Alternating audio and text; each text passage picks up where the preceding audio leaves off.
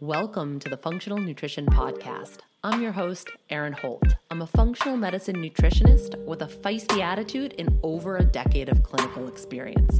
I work with women all over the world through my online programs, and I'm also the founder of the Functional Nutrition Academy, a 12 month practitioner mentorship where I help other nutrition pros level up with functional medicine methodologies. I've got a bone to pick with diet culture and the conventional healthcare model that are both systematically failing so many of us. Creating a new model is my life's work, and this is what the show's all about. Please keep in mind this podcast is created for educational purposes only and should never be used as a replacement for medical diagnosis or treatment.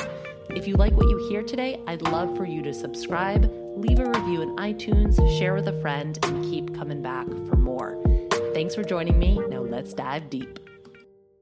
All right, shit is bananas right now. B A N A N A S. Somebody recently asked me, What do you do when you're doing all of the things, you're practicing all of the tools, but things still feel really intense? And honestly, this is where Ned de stress comes in for me. It is part of my daily routine right now. It's a certified organic formula, full spectrum hemp with CBG, CBD, and also ashwagandha. So, it really helps to calm down the body and soothe down anxiety. If you need some support right now, fortify your stress response and get 15% off Ned's de stress blend with code FUNK. Go to helloned.com forward slash funk or enter code FUNK at checkout. That's H E L L O N E D dot com slash F U N K to get 15% off. Thank you, as always, Ned, for sponsoring the show and offering myself and our listeners a natural remedy for some of life's most common health issues. Hello, everybody. Today on the show, we have Deanna Minich, and I am absolutely honored to have her here. I was first introduced to Dr. Minich's work years ago uh, when she was a teacher uh, at one of the functional medicine training programs that I did. And I was immediately captivated by her work because she does something that I love, which is to blend the physical body with the energetic body using nutrition as a tool. Um, specifically, why I wanted to bring her on uh, now is because, as many of you know, I one of my videos on Instagram went viral, and there was like nine million views. And so, with nine million views of a video comes a lot of comments. The video was for a no soak, no strain nut milk, where I just blended up cashews and hemp seeds to make a milk boy, oh boy, did so many people on the internet want to tell me about this concept of anti nutrients. They were big mad, big mad that I wasn't soaking my cashews because anti nutrients. So, anti nutrients is a concept that I have explored here on the show before years ago. If you've ever purchased my Eat to Achieve program, you've definitely learned about this concept of anti nutrients. Um, that is a foundational nutrition plan where we unpack concepts of functional nutrition and just kind of teach you how to eat. So, super familiar, super duper familiar. Um, however, I am at a place in my health where that is not something that I have to be uber vigilant about. Now, we're going to be releasing, uh, uh, starting next week, an entire autoimmune series. And I fully recognize and respect that certain populations of folks do need to be more mindful about certain, let's call them anti nutrients, as a way to minimize inflammation, as a way to get something into remission, as a way to keep something in remission. So I get it. I'm hip to that game. I wanted Dr. Minich to come discuss how focused should the average population be on these anti nutrients because we find them in all sorts of foods all over the map. So that's what today is all about. I'm going to spend a minute reading Deanna's bio. I usually don't read the entire bio, but this woman is stacked. Like her credentials are stacked. And so I'm going to take the time to read it because I want you to really understand what she does and why I brought her specifically on to talk about this concept. And it's up to you. It's your body, right? You get to do whatever you want to do with your body. But I do encourage you to just have some type of filtration system with for, for all the information flying at your brain all day long through the Instagrams, through the TikToks, through all the apps. And I would encourage you to consider where you're getting that information. So, some rando on TikTok who has never had a clinical practice, has never applied this information to multiple bodies, is going to tell you one thing. Should that have as much weight as what Deanna's about to say? I don't know. You can choose for yourself. Um, this conversation is not to discredit this concept of anti nutrients, but just to give you more uh, perspective and context and insight to all of it. And so then you are equipped with information and you can make the best choice for you. So Deanna Minich is a certified functional medicine practitioner. She's got her PhD. She's a clinical nutritionist. She's a nutrition scientist. She's an international lecturer, teacher, author with over 20 years of experience in academia and in the food and dietary supplement industries. Throughout the years, she has been active as a functional medicine clinician in clinical trials and in her own practice, which has now become oriented towards groups, workshops, and retreats. She's the author of six consumer books on wellness topics, four book chapters, in 50 scientific publications. No big whoop. Her academic background is in nutrition science, including a Master of Science degree in human nutrition and dietetics, a doctorate in medical sciences with a nutrition focus, uh, for a decade, she was part of the research team led by the father of functional medicine, Dr. Jeffrey Bland, and has served on the nutrition advisory board for the Institute of Functional Medicine, as well as on the board of directors for the American Nutrition Association. Okay, I lied. I'm not going to read the whole thing. There's two more full paragraphs, but you get the point. She knows her stuff, and she's super kind, really wonderful uh, to chat with. So, without much further ado, here's the interview. Okay, so welcome to the show. Thank you so much for being here. Great to be here with you, Erin. Um, I'm extremely excited. This has kind of been a long time coming. Um, I told you that the the nut milk video went viral, and that was back in June. So it's been a couple of months of me saying I really have to address this on the show because people are losing their minds about anti nutrients. And it's funny just because it really does give you a um, little bit of insight into what people are talking about and what information people are being fed. That's one of the beauties as a practitioner to be uh, on social media. You get real insight into like what people, you know, what people are learning. Yeah. And um, I thought, who better than to talk about it since you actually co-authored a paper back in 2020 on anti-nutrients and I've been a long time fan of yours. So I think just to kind of spearhead things, nutrition is not black and white, right? Kind of pun intended since you're like the rainbow color queen. Um, but as as humans, we're not very good with paradox. We're not very good at holding two truths at once. Our brains like to categorize things and drop things into buckets, and we really do this with food and with nutrition. But the the human body, it's not like a this or that. It's not an either or. It's a lot of and also and that's a lot of what we talk about here on the show is that there's so much context when it comes to information that we hear about health, about nutrition, about food, about our bodies. And so I, I, I like to equip people with information um, that doesn't send people into like full blown food fear. And unfortunately, I think we're seeing a lot of that. There's a real big push for plant based eating, but then the flip side of that coin, we're hearing, but plants can kill you. So let's chat about how true that actually is. Um, I would love for folks to hear a little bit more about your um, your education, your background, and what you do in your line of work because I think it's pretty impressive.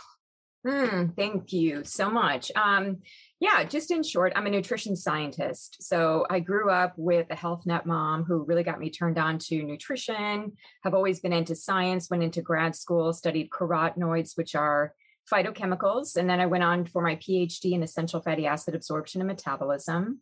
Emerged out of that, went into working in the industry, in the food industry, learned a lot. Then I went into the supplement industry. I became a functional medicine clinician.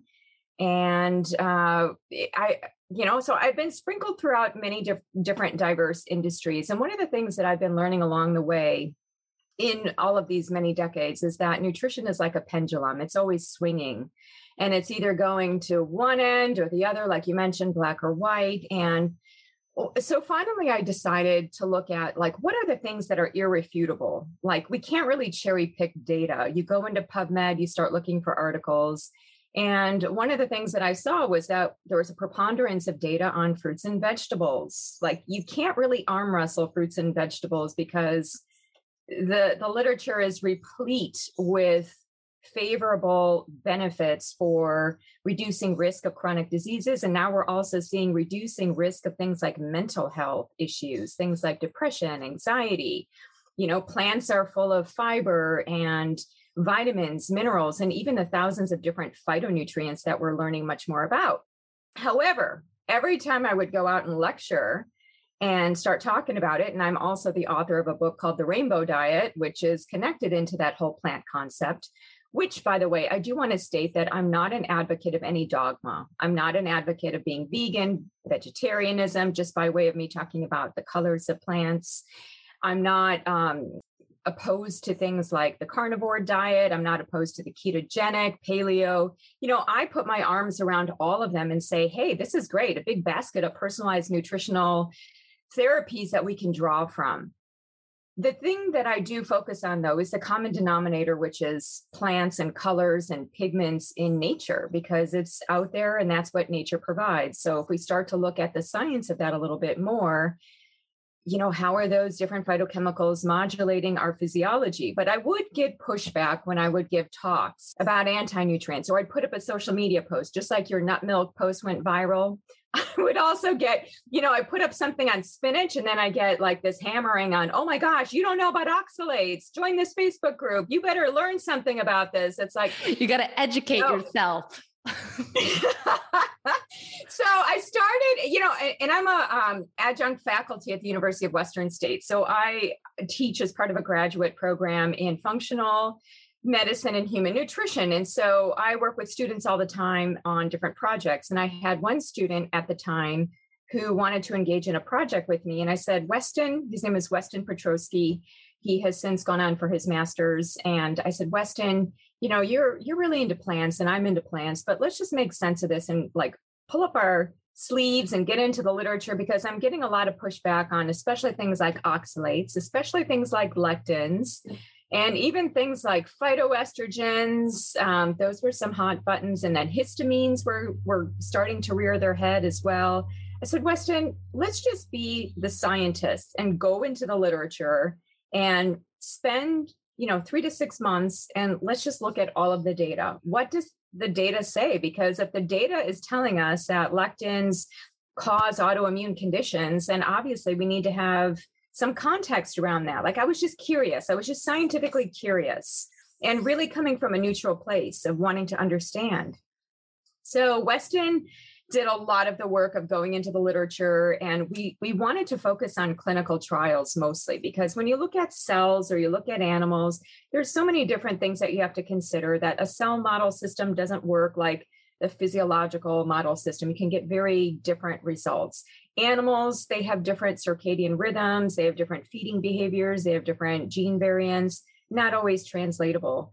So even though we did look at cell and animal, we tried to focus a little bit more on clinical trials just to make sense of it for humans. and so, yes, you're right. We put that article out in 2020, peer reviewed. It was published as a narrative review looking at the whole array of different phytonutrients and anti nutrients.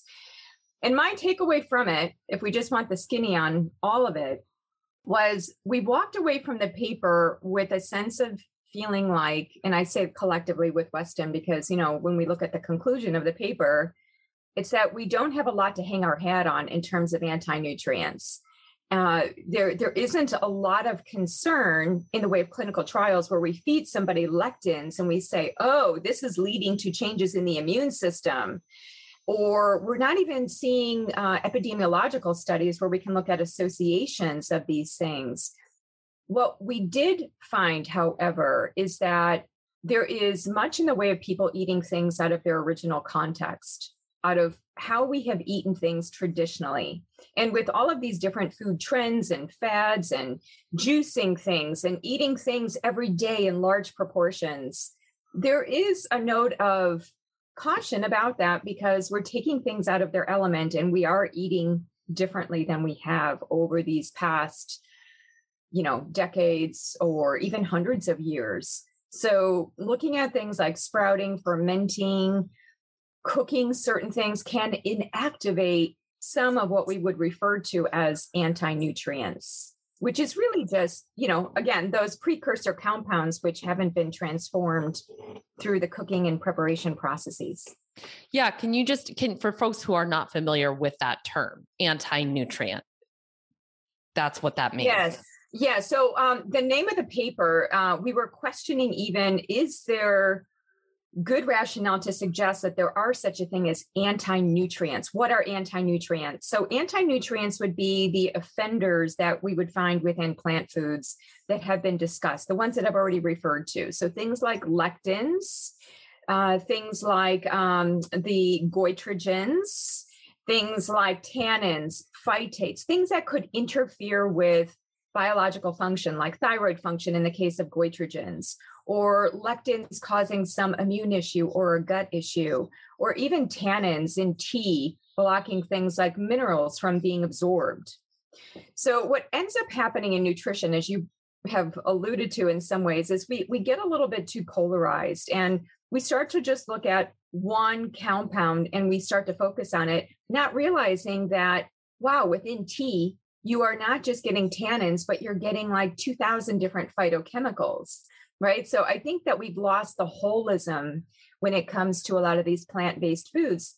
That was another message of the paper as well that we need to look at foods more on the whole. And, and I've seen this before with my doctoral work where people look at saturated fats and they think, oh my gosh, that's so bad. But we don't eat saturated fat. We eat foods that contain saturated fats and a bunch of other things, just like we eat plants that contain lectins and goitrogens and tannins and phytates and phytoestrogens and a bunch of other things. And many times when we take foods out of their context and we're juicing and we're having large doses and like our 12 ounce of, you know, juiced raw kale every day, and we have subclinical hypothyroidism. And then we wonder, well, why are things kind of changing with my metabolism? And I'm you know having these labs that are being modified. Well because we're doing something that is un in, some ways it's out of proportion. So and that's why you know Erin one of the, the the three principles that i talk about with plants is color creativity and variety. What people are missing is variety.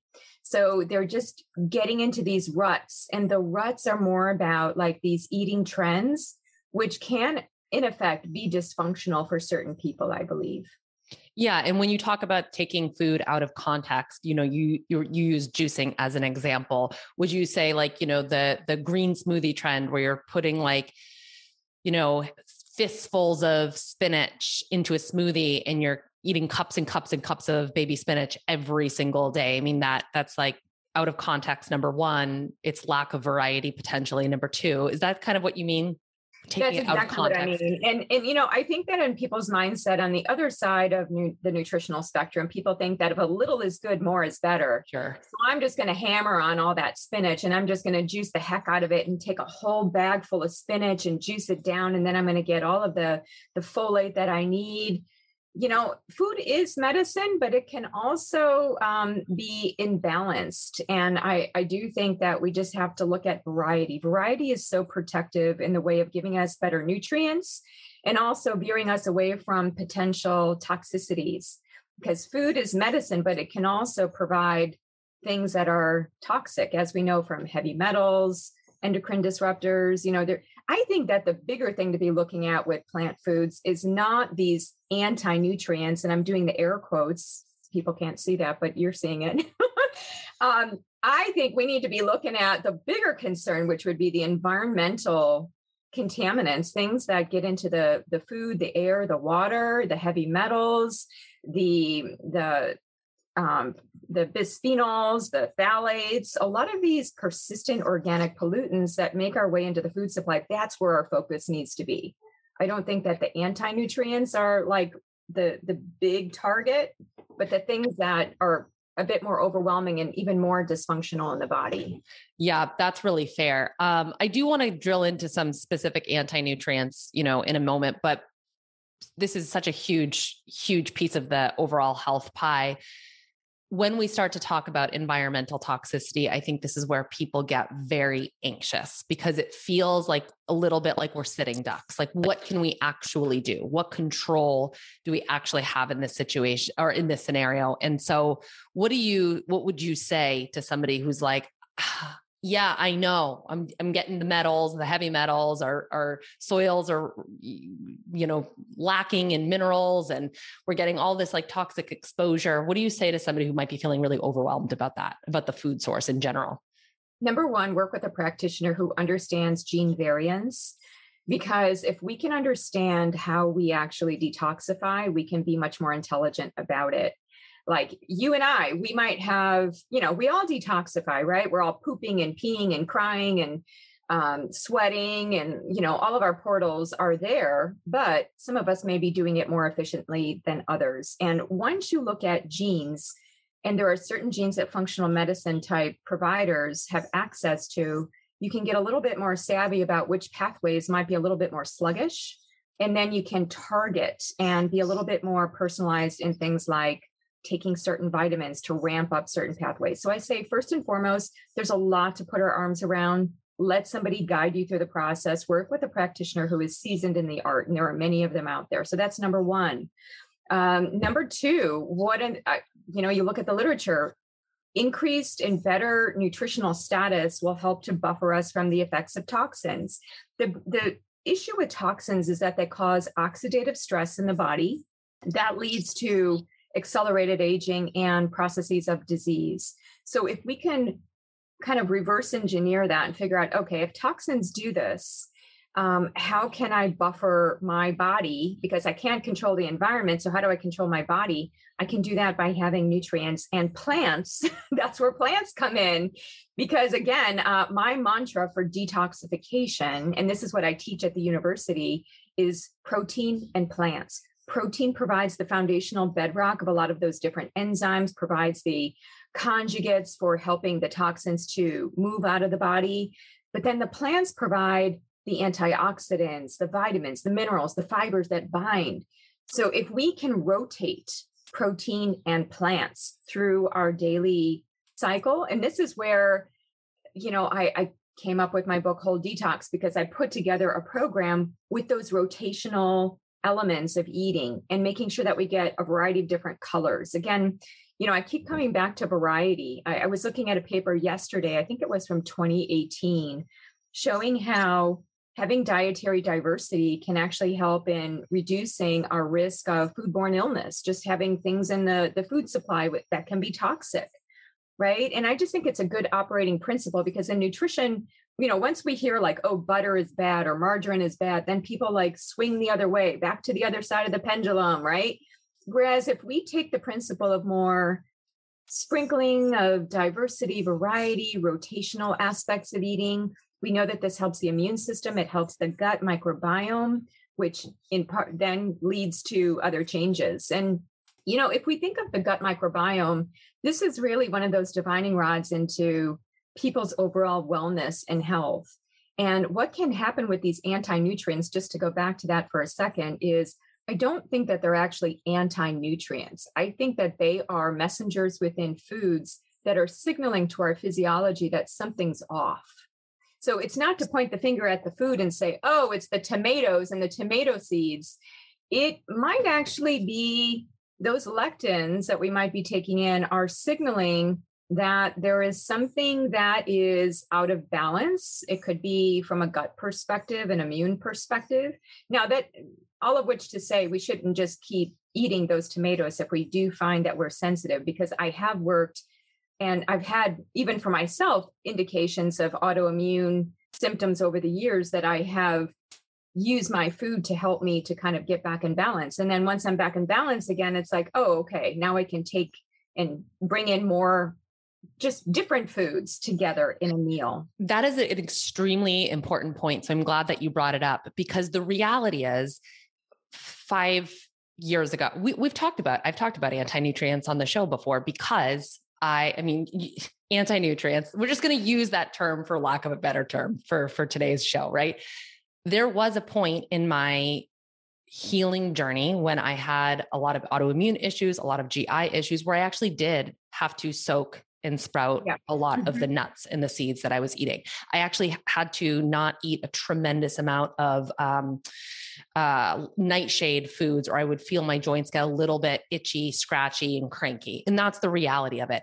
And also, I went, I was able to do a lot of healing and now I can tolerate a lot more foods. And that's kind of the whole goal. It's not to say how restrictive can we be? How many foods can we villainize? How many foods can we take away? But how can we get to our, ourselves to a place where we're able to tolerate more things? So I love how you're, you know, kind of repositioning it as, hey, like maybe there's an, if you're reacting to some of these foods, it could be an indication that something's amiss in, in your physiology. And it's just like a, a, little bit of a cry for help rather than saying these foods are ter- terrible and they're going to kill you dead. End of story.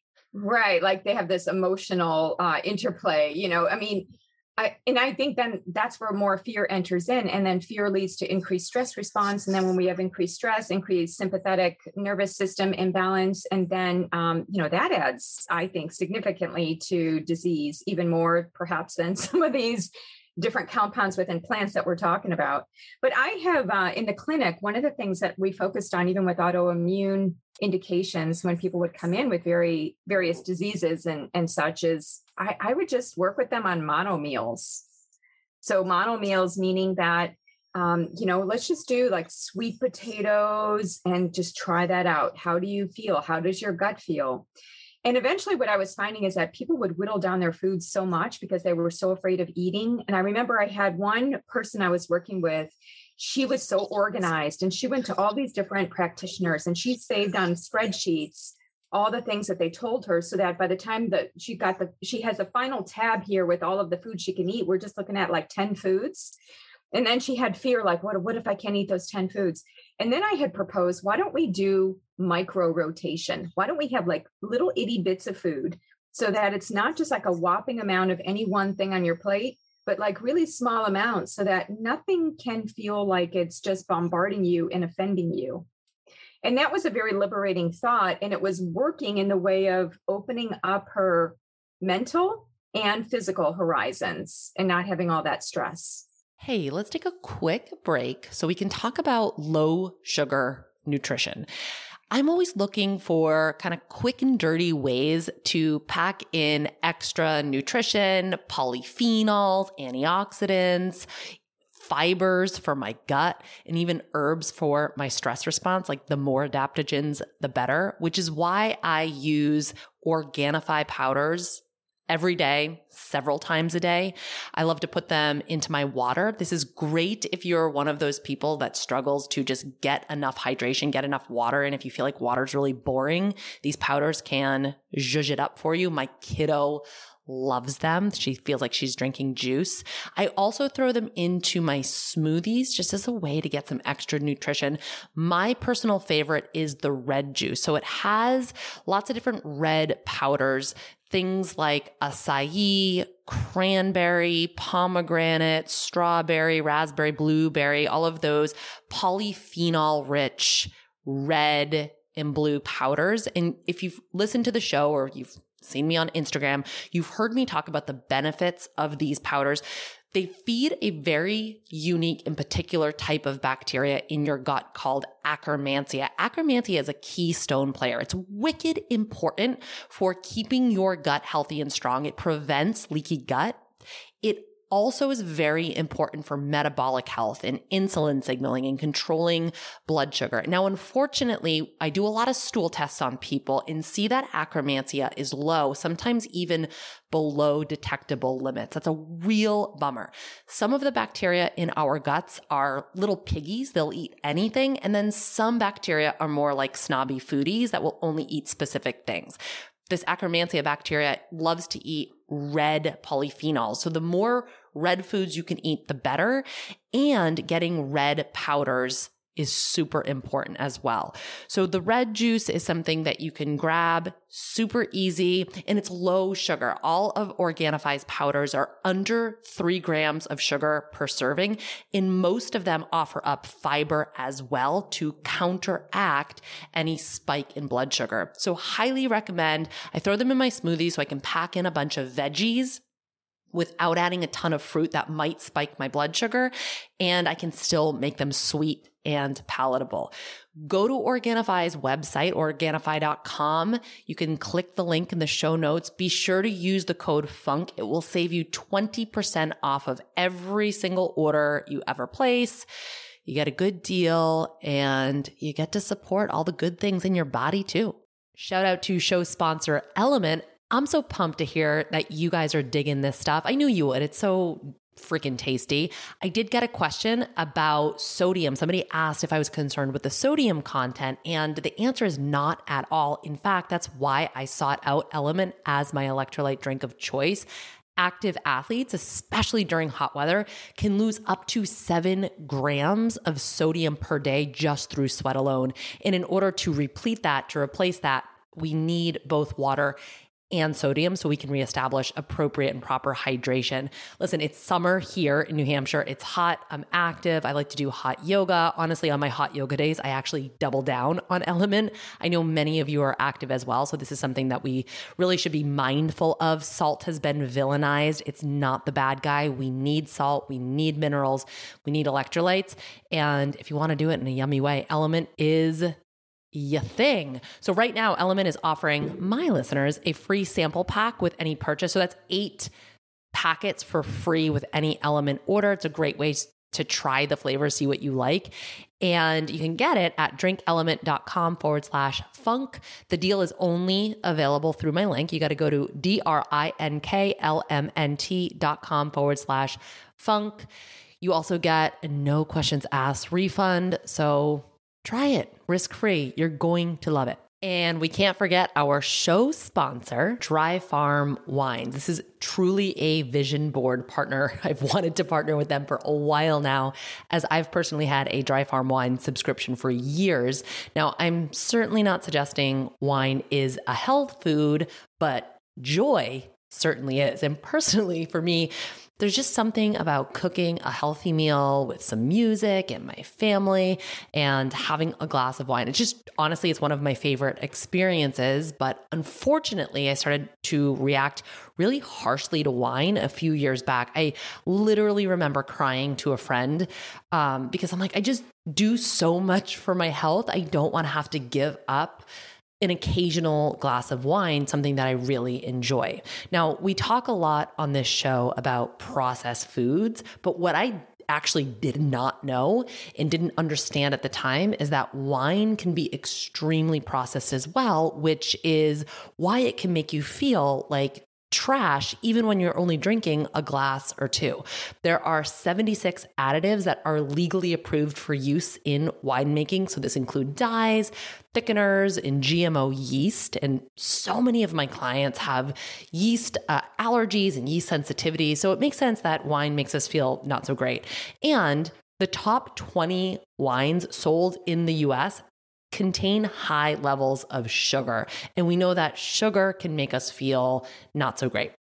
So I actually found out about Dry Farm Wines on a podcast a few years back, and I was stoked because they use um, it's organically, biodynamically grown, it's sugar free, uh, low alcohol, and they source wines from small family growers, all of whom make their wine by hand. And supporting these family vineyards really helps to preserve the healthy soil, the biodiversity, and support natural farming practices. So, if you're like me and you want to have some wine without feeling horrible, check out Dry Farm Wines for Functional Nutrition Podcast listeners. They are offering an extra bottle in your first box for a penny. They can't give it away for free because it's alcohol. So make sure you head to dryfarmwines.com forward slash funk to sign up for your first box. You get free shipping delivered straight to your door, and I hope you enjoy. All right, back to the show. Sometimes what I'll do for, for those hyper vigilant folks who are just hyper reactive, whether that's more from like an emotional standpoint or a physiological standpoint, or usually both, because as it would turn out, what's happening at the level of the mind actually does influence your body, right? Um, but it's almost like hardwiring the brain ahead of time for a like a to, to like towards safety before you reintroduce the foods and then doing the micro dosing almost of foods like doing the micro rotations. And i find that that works really really well for anybody listening who's like that's me i'm the person that can only eat 10 foods um, kind of set it putting yourself in a situation i have a little bit of a step by step process but putting yourself in a situation where you're not expecting to react is is like one of the better ways I could kind of explain that. Um, I would love to hear. So I, I, you, you know, you've you've hit on some of these different types of compounds, but could we could you go into a little bit more detail with each of them, just in case somebody's not familiar, or if somebody's like, you know, really conscientious of certain compounds. So lectins is a big one. You've mentioned it a bunch. Um, can you explain what a lectin is? Yes, it's uh, basically a glycoprotein. And so it has like a, a, long sugar compound connected to some kind of protein compound. And it's found in, you know, typically we think of, um, it can be found in a lot of different foods, actually. See, that's the other thing is that yeah. there's just, uh, you know, but usually tomatoes, uh, you know, things with seeds uh, tend to be seen as the culprits or legumes. Legume, if, if I look at many of these different categories, legumes tend to be the big offender because we see other things like phytates and uh, things that can bind. And of course, who's going to eat raw kidney beans or raw beans in, in any context? Like that's not very common. But yes, there have been reports, and you know, just we, we can say that there can be a risk of having certain things in their raw state when that's not the the traditional format. So lectins, um, yes, they're they and Dr. Aristo Vojdani is an immunologist who has done some work on immunoreactivity, and he has looked at things like lectins and isolation. And yeah, there is, and I think he quotes like 10 to 15% of the population, or at least of the people that he has studied, where there is immunoreactivity. So these compounds in food, and many of them can either you can omit them, you can take out the seeds as an example, or just cook foods well to help to reduce the, the lectin content. And that you see traditionally throughout a number of these different compounds that we'll talk about. Like goitrogens are the same thing. Goitrogens are typically found in cruciferous vegetables. And when we cook them, we inactivate those goitrogenic compounds.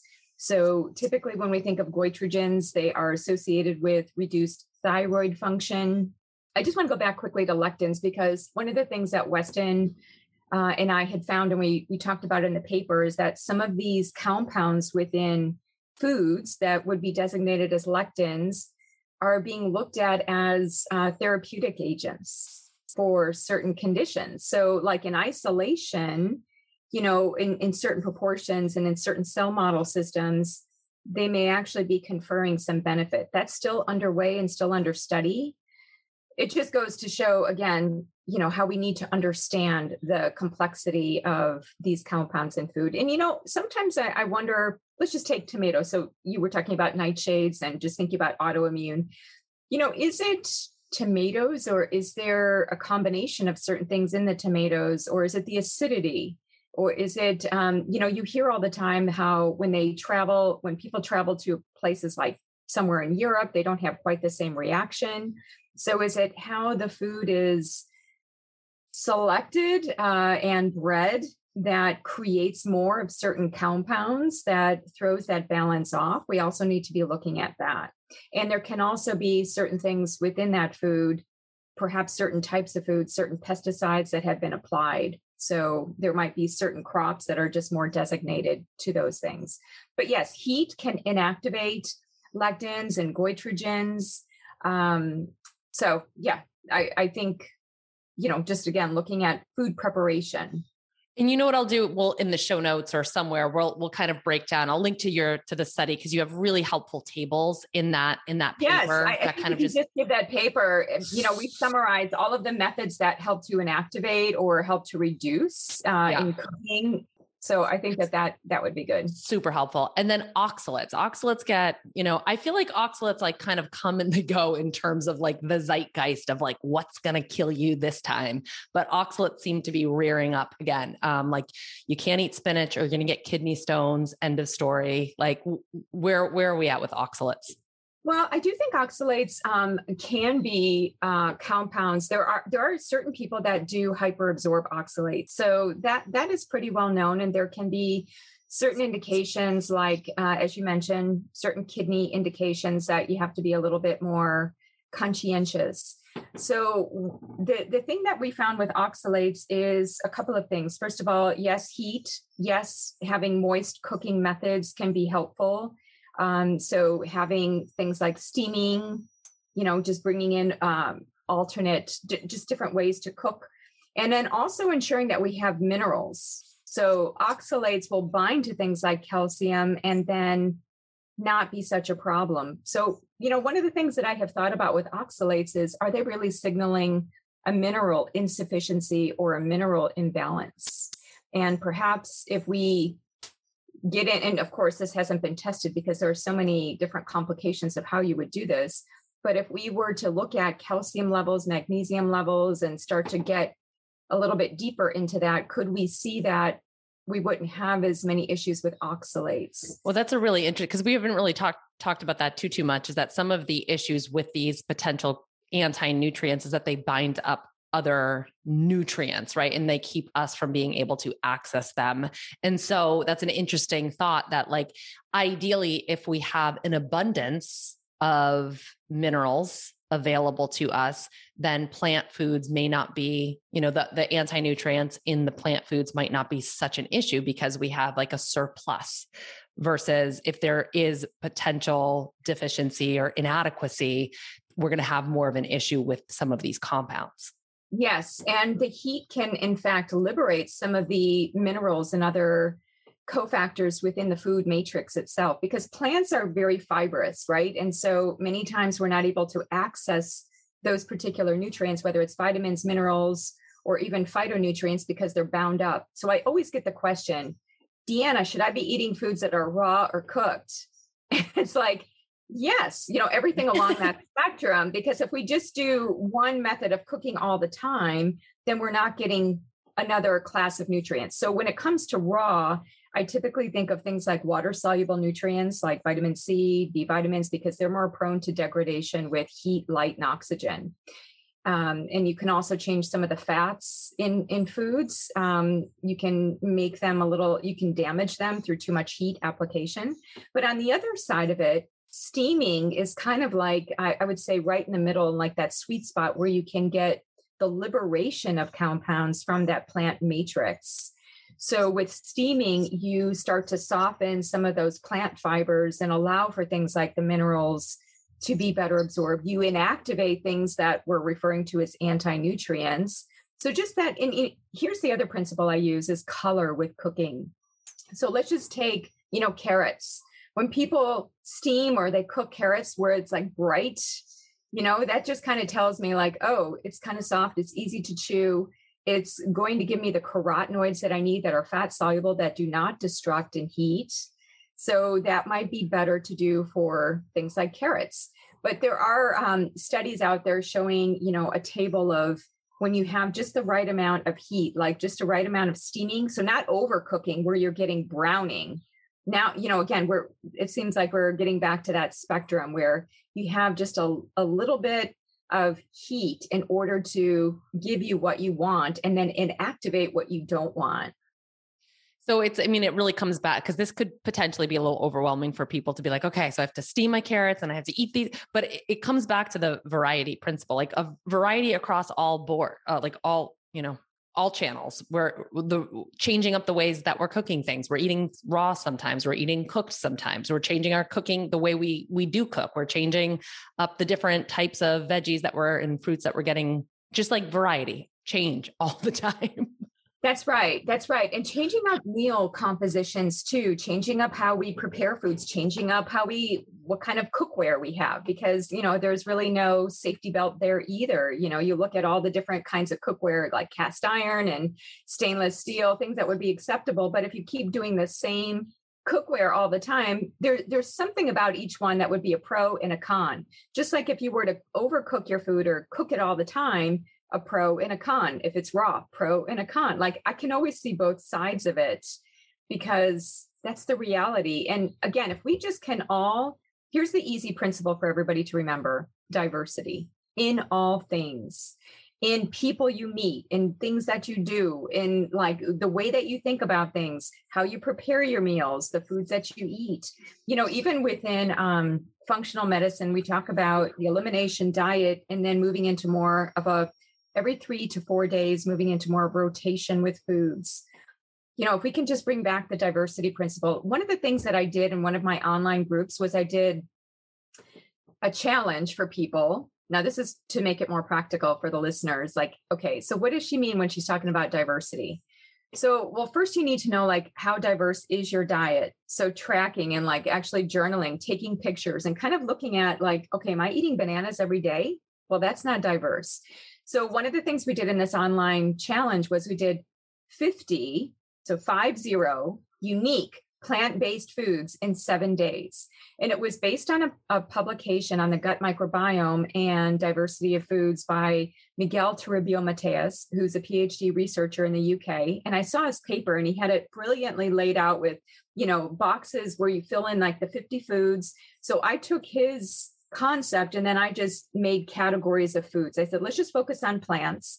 50 unique plant-based foods in, in seven days. Let's just see where where people can uh, you know where, where you can get with this and so let's just take an example like apples let's just say you really like apples you know i live in the state of apples washington state if i just have a pink lady apple every day that is not diversity but if i have a pink lady on monday and then i have a red delicious on tuesday that's diverse it's a different variety. So let's just say you really like something like you want your salad every day and you want lettuce every day.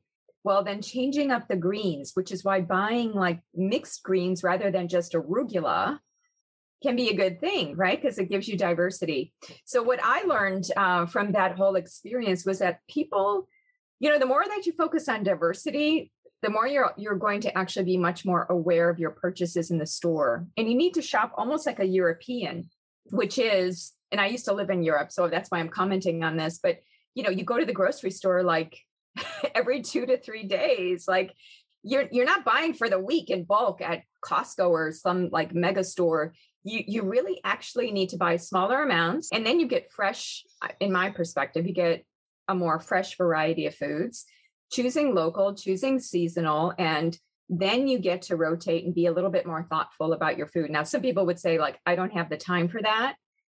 But this is part of nutrition. Like if if we're thinking of paying money to go see a practitioner and you know spend the time to do all these other things it's just part and parcel of like how we can change our thinking and start to weave in these applications for more sustained longer term benefit yeah, that's really um I, there was a while back I was doing a challenge. I think it was like 40 species a week or something just to kind of get people thinking about like oh wait i'm eating the same like the same five veggies over and over and over i go to the grocery store i pick out the same things kind of like habitually this is the things that i get i bring them home and right. that's what we eat and people are like in their heads they're like yeah i'm eating tons of veggies i'm eating a lot right and then when you actually drill into like how many species or how many different varieties are you eating that's when you can kind of see like i'm maybe not getting as much diversity in my diet as i thought i was. So that's a really helpful tip.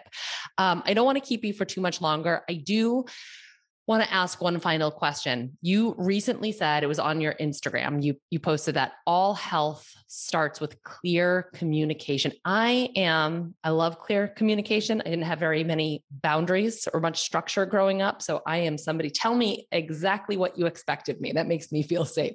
So I love clear communication in my life.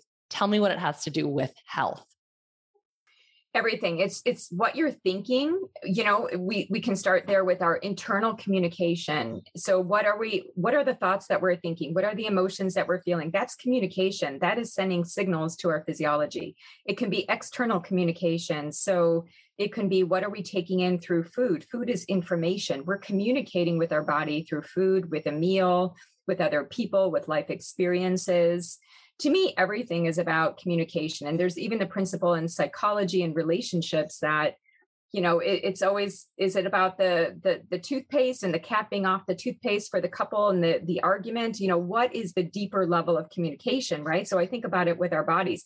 Is it really anti nutrients that we need to focus on, or is it something deeper that we need to be really excavating? And I would say it's deep conscious communication and it, it's really like everything that we're feeding ourselves in terms of signals external you know do an inventory. What is the space that you're in? How is the color? How are the things on your walls your where you are you know just all of your inputs to be looking at them from a spatial orientation a physical orientation your bedroom. I mean everything counts. Nothing is insignificant. Everything is communicating constantly.